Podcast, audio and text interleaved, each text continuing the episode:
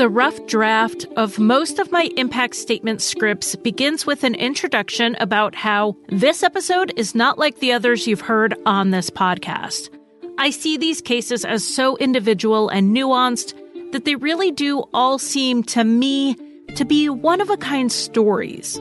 But then I rewrite the introduction, pointing out the elements that stand out. You know the writing adage, show, don't tell. But this month, I'm just going to tell you. I spoke with Vincent Merle, whose nine-year-old brother went missing, and the police didn't even send out a detective. A search of the archives of multiple newspapers shows two articles, one printed on page twenty-two C, five months after this little boy went missing. This is a story unlike any I have ever told. This is a story of Anthony Merle, a nine-year-old boy who vanished, and a family who has been waiting since nineteen seventy-one for him to return home. I'm Charlie, and this is Impact Statement.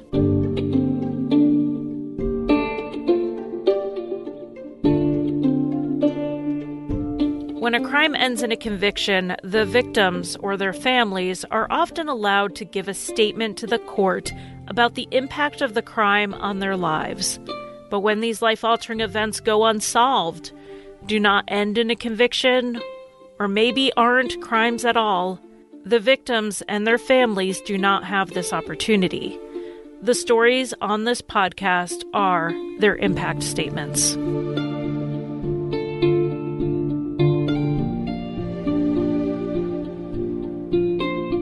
Anthony was the youngest in a line of stair-stepped children. I spoke with his brother Vincent over the phone. I was, let me see, thirteen. My older brother Stuart was fourteen. My younger brother Alfred was twelve, and my sister was eleven. And Anthony was nine. The family lived in Atlanta, Georgia in nineteen seventy-one, though they were from North Carolina originally. At the time, they lived with their mother and their stepfather, but things weren't always calm at home. Their stepfather, Edward Groves, was violent. He had bought a house, and we supposed to be moving into the new house, and then some kind of some kind of way the relationship went rocky because at the time they was uh, they was on the outs. They was breaking up. No, because they've got into a fight before, and I seen him stab her with a knife, so I know how vicious he can be. Vincent remembers the night Anthony went missing. It was late on November thirteenth, nineteen seventy-one. I was working at McDonald's, and I came home, and I was tired, and I was going to sleep, and I could see him jump up on the top bunk. And that was the last time I ever seen him, because I, I went to sleep. Vincent slept through whatever happened next. When Vincent woke up, Anthony was gone, but there was no sign of a struggle. It just appeared that he had gotten out of his bed and left the room, except he was nowhere in the apartment either, and their mother immediately reported him missing. There was one early sighting that Vincent remembers was later recanted. It was a guy in the neighborhood named was Gary Taylor. He's, he's deceased now. He said that he seen Anthony get in the car with my mother's boyfriend. And Ed swore up and down that it wasn't him, and he started yelling at Gary, and Gary kind of backed down and said, well, maybe I didn't see it. Though the neighbor backed away from this statement, the family believes that this was due to intimidation by Edward, and that this was very likely what had happened, that Anthony got into a car with his stepfather and was never seen again. But in one of the two articles I found on this case, it was reported that Anthony was last seen speaking with a taxi driver, but there's no indication of who witnessed this. Anthony was then classified as a runaway. After searches back in North Carolina where his father and extended family lived provided no clues, the police said they believed Anthony was still in Atlanta. The two articles on this case I could find were from two Atlanta newspapers. One was the Atlanta Journal-Constitution, and the second was the Atlanta Daily World. I personally only found one of the articles. Laura, from the Fall Line podcast, sent me the other one. I didn't have access to the digital archives of the Atlanta Daily World. The article in the Atlanta Journal-Constitution is less about Anthony and more about a community group that had raised five hundred dollars for a reward in the case. This article was published five months after Anthony went missing, and it provided no picture or description of him. At the risk of repeating myself, they ran an article about a nine-year-old boy who was missing for five months, and they didn't even run a picture or a description. The other article was from the Atlanta Daily World, and this one did include a picture. My name is Camille Whitaker. I am the associate editor for Atlanta Daily World, as well as Atlanta Tribune, the magazine. And these are both publications that are considered to be a part of the, the historical Black press. The Atlanta Daily World and other publications of the historical Black press grew out of necessity. Camille provided me with some of that background. The Atlanta Daily World, it was it was founded in nineteen twenty-eight by, uh, it was, it was family-run and operated by the Scotts. And it was founded roughly one hundred years after the first official Black press paper. Uh, Freedom's Journal was founded in eighteen twenty-seven, um, and it was founded under the charge of being the voice for the voiceless and wishing to plead our own cause. It said specifically in, in the first editorial, we wish to plead our own cause, and that's relevant to what we're talking about today as well. So, it, you know, I always ask, what does that look like, or what were the conditions that created that need? The Black press and, and later the Associated Negro Press and the publications and practitioners that made it up, um, they made up insurgent media spaces, some of which advocated for liberation at every turn. Um, but I, I believe the chief utility came with being an extension of thinking and reading and writing traditions that are rooted all the way back to antiquity. So the Black press and later the Atlanta Daily World assumed a lot of that re- responsibility uh, for the inscription of the Africana experience. And it served a purpose of communication, of cultural continuity, memory and recovery, and instructions on how to be and how to live. So you see this in, in small ways, but very specifically and critically, it served as a form of record keeping. So you had Black uh, obituaries and birth announcements and wedding announcements, all that were all omitted from other newspapers.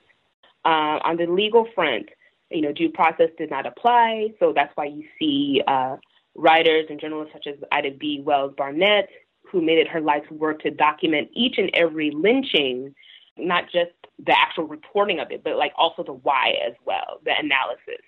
So the Atlanta Daily World in many ways picks up as a part of this genealogy. It served as a critical legal organ, organ in the South, um, specifically Atlanta. So to this day, I get calls of, of people wanting to locate clips. Uh, they know something happened during this time, and they they know that it was in the paper because it was. We recorded everything. Birth announcements, obituaries, wedding announcements, things of that nature. So in the nineteen seventies, A D W was emerging out of the post-World War Two, civil rights movement era, didn't have substantial competition until this time, um, from nineteen twenty-eight until the sixties. So you had Atlanta Voice and Atlanta Inquirer coming out in the sixties, but it would it still remained the paper of record.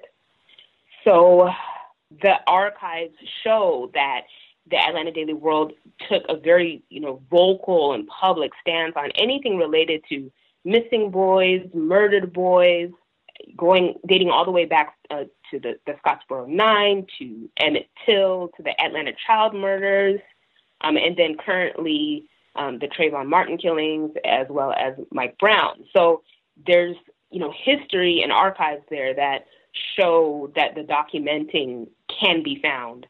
In, and the chronicling can be found in the Atlanta Daily World. So it's no surprise to me that the police department sought the help of the Atlanta Daily World because that's where the records of the Black community would lie.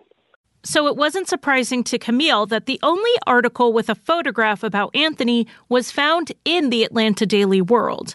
We had hoped to find more articles on Anthony in the paper, but have so far been unable to do so.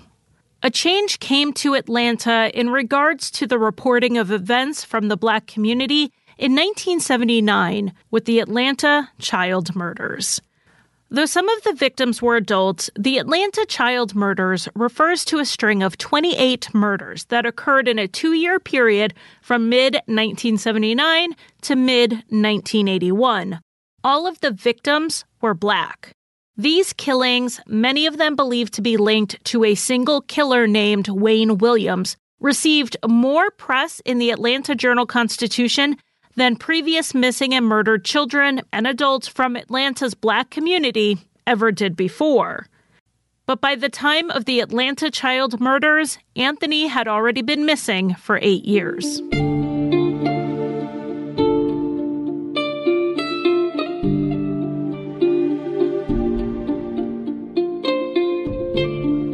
Vincent told me that when Anthony went missing, the family never spoke to anyone other than the uniformed police officer who took the initial missing persons report.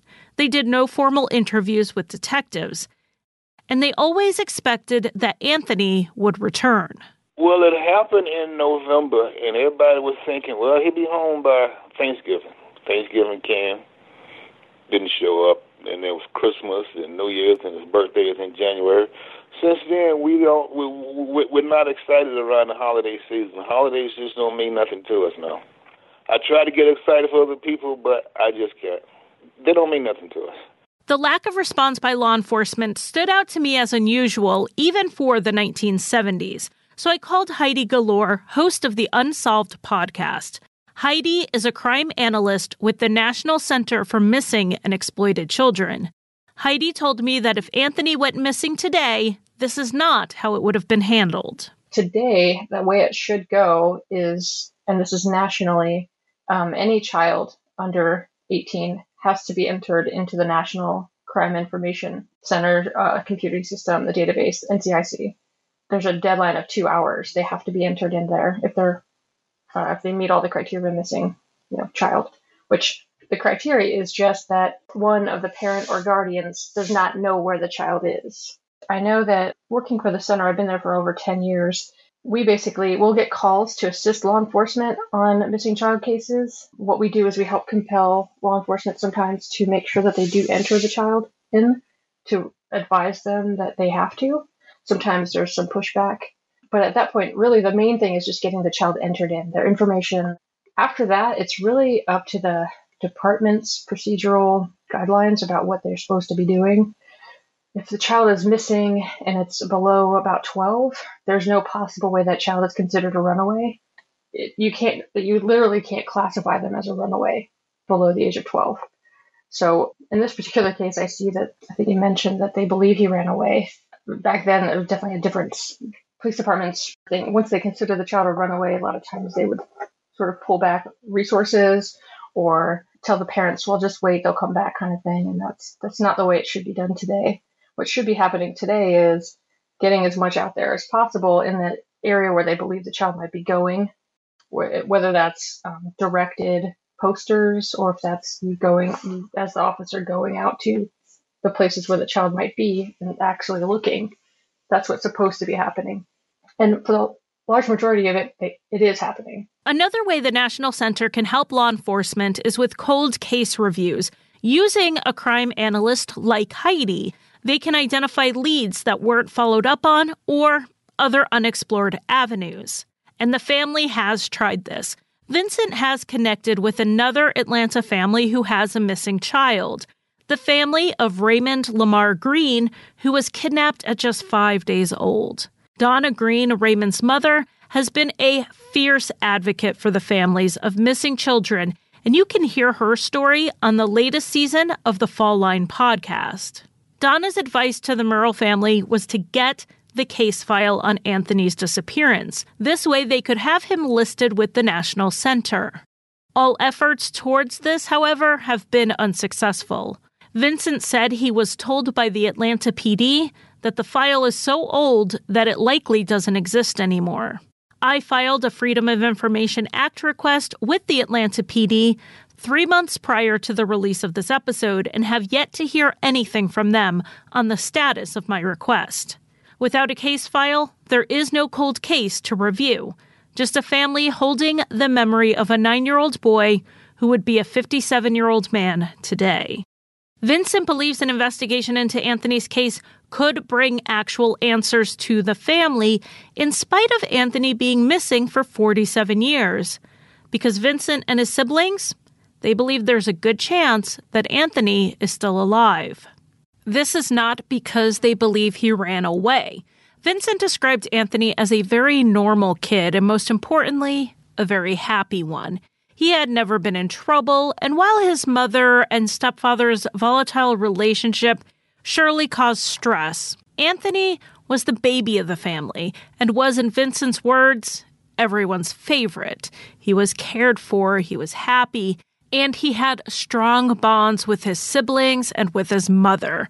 In short, he had nothing to run away from and nothing to run away to. The reason they hold on to hope that Anthony is alive is because they believe their stepfather is the one who kidnapped Anthony. They believe the neighbor's sighting.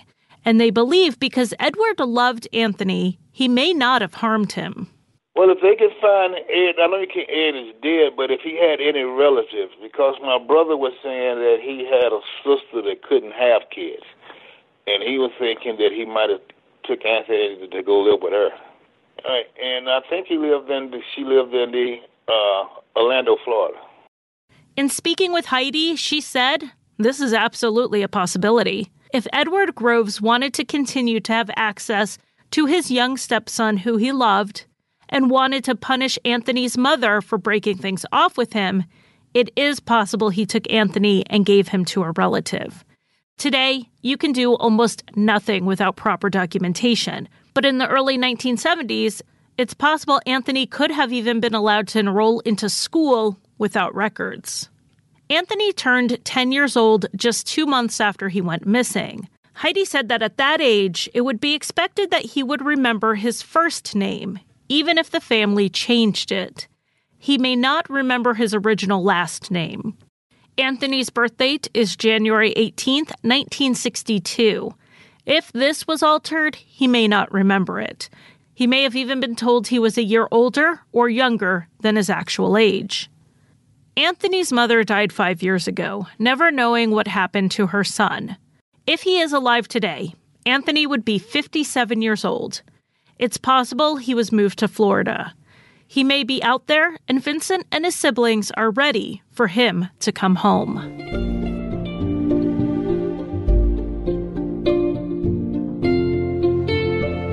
If you are interested in sharing your story on Impact Statement, please email impactstatementpod at gmail dot com or find me on Twitter at statementpod.